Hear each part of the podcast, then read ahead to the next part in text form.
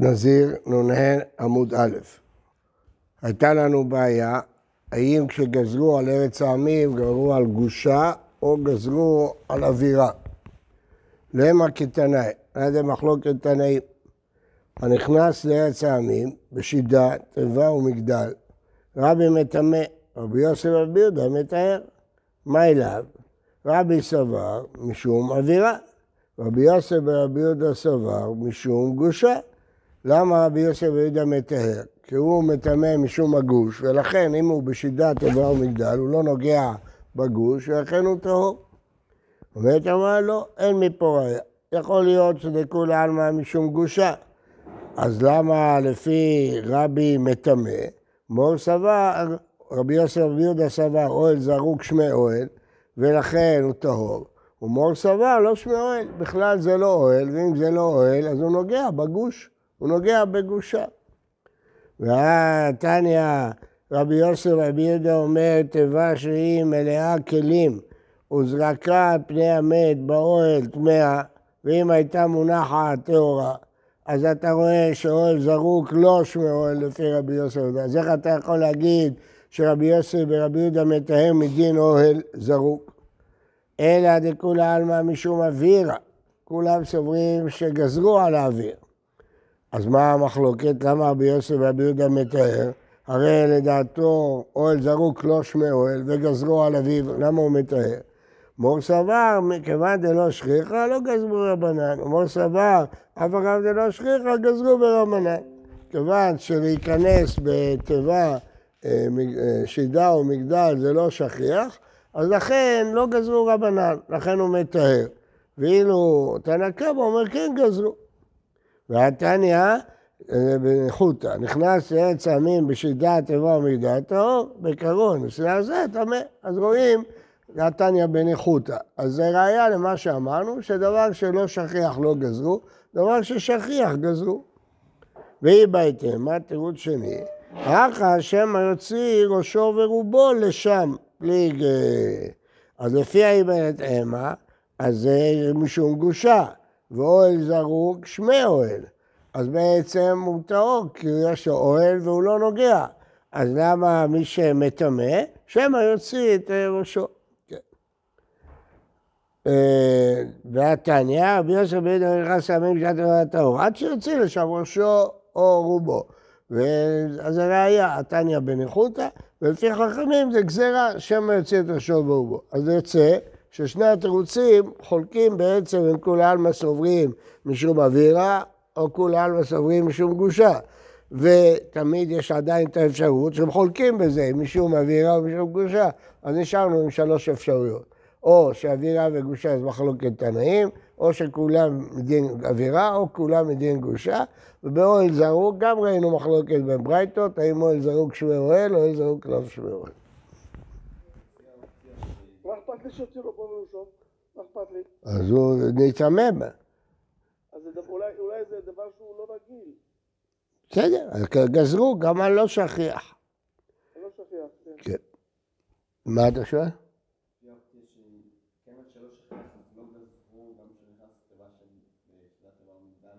כן. בלי שידת איבר מידה. הוא עומד על אה, כלים מונחת, לא זרוק. אם הוא עומד על כלים, על אבנים או על משהו. טוב, אז עכשיו מה אמרנו במשנה? שברשימה השנייה שבהם זה מדי רבנן או ספק וכדומה והנזיר לא מגלח, אז אמרנו הוא מתחיל, הוא מונה מיד.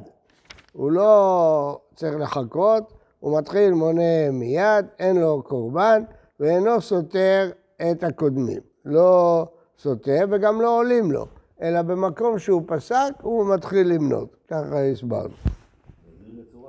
מה? כן. אמר חסדה, לא שנו, אלא בנזירות מועטת, שאז אנחנו אומרים שהימים האלה לא עולים לו. אבל בנזירות מרובה, מיסלקנה מסלקה. הימים האלה כן עולים לו. מן המניין. למה? כי בנזירות מועטת רק של 30 יום, אז הימים האלה לא עולים לו, למה? כי אם תגיד שהימים האלה עולים לו, אין לו 30 יום לגלח, כן? אה, כי הוא צריך לגלח את הצרעת, לא יהיה לו 30 יום. אז אם אתה תגיד שעולים לו, לא יהיה לו 30 יום. אבל אם הוא נזר 100 יום, אז בכל מקרה יש לו עוד 30 יום. אז אתה יכול להחשיב גם את הימים של המצורע. בקיצור, כשהמשנה לא באה מדין שזה הורס את הימים האלה, אלא מדין שהוא צריך 30 יום בשביל להתגלח. אז אם יש לו 30 יום, אז תחשבו.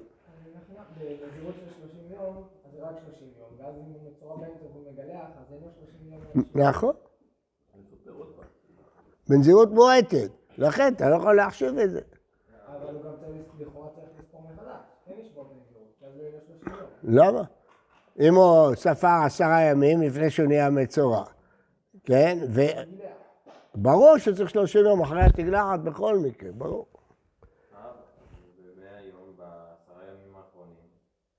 לא הבנתי.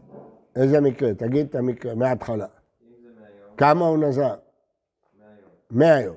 והוא התחיל לספור נניח עשרה ימים, והוא היה חלוט עשרה ימים, כן? אז יש לו עוד מספיק ימים. אז תחשיב את כל ה-20 יום האלה, שימנה עוד 80 ויגלח, מה הבעיה? מי מנה 80?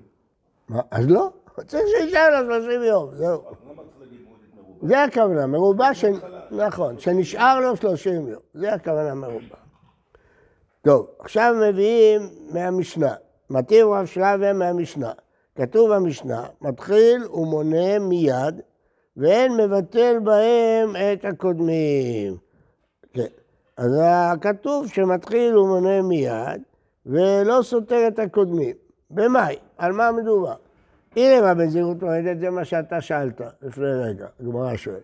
הנה מה בזהירות מועדת של 30 יום, כן, כבאי גידול שיער, איך הוא יכול לא לסתור? זה לא יעזור, אין לו 30 יום של שערות, אז בכל מקרה צריך לסתור. אלא ודאי שבנזירות מרובה, כלומר שיש לו 30 יום, ובכל זאת כתוב, וקטני מתחיל ומונה מיד, ולא לא סופרים את הימים של חלוטו, כן?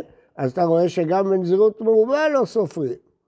ומוטיב לה והוא מפרק לה בנזירות בת 50 יום. אם זה בדיוק נזירות של 50 יום, אז זה אפשרי. למה? יתיב 20 והתילדה בצרת, הוא ישב 20 בטהרה ונולדה בו צרעת, מגלח צרעת, ועדיין תלתין ימים נזיר, ראית לגידול שיער, יש לו 30 ימים. אז המקרה הזה, הוא, אם הוא נזר 50, אז זה לא מועטת ולא מרובה. כלומר, במועטת 30 יום, ודאי שהוא צריך לספור מחדש, כי אין ברירה, צריך 30 יום של שיער. ב-100 יום, אז אין בכלל בעיה, יש לו 30. פה, שזה בדיוק 50, אז ישב 30 יום של נזיר. מתי רמי בר חמא, נזיר שהיה טמא בספק ומוחלט בספק. הוא נטמע בספק בנזירותו, וגם הוא ספק אם הוא נחלט אה, מצרעת ונרפא. אוכל בקודשים לאחר 60 יום, ומטמא למתים לאחר 120 יום. אם הוא היה טמא ודאי ומוחלט ודאי, אז היה צריך מיד לגלח תגלחת של צרעת, ואחר כך שבעה ימים לספור, להביא קורבן של צרעת, הוא היה יכול לאכול בקודשים, כי היה נגמר לו הצרעת, ואחר כך היה מונה שבעה של תגלחת נזירות של טומאה, ואחר כך היה מונה 30 יום של נזירות טהרה. כי בזמן שהוא מצורע הוא לא יכול לגלח. אז זה מה שהיה עושה אם היה ודאי. אבל אם הוא ספק, לא. בספק זה לא כך. למה לא כך? זה נראה מחר בעזרת השם יתברך.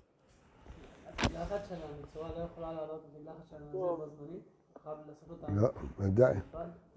כן, אז מחר בעזרת השם נלמד את הדבר הזה. מי שיכול להכין את זה היום, זה יעזור לו מחר. פשוט לראות את רש"י פה. בוקר טוב.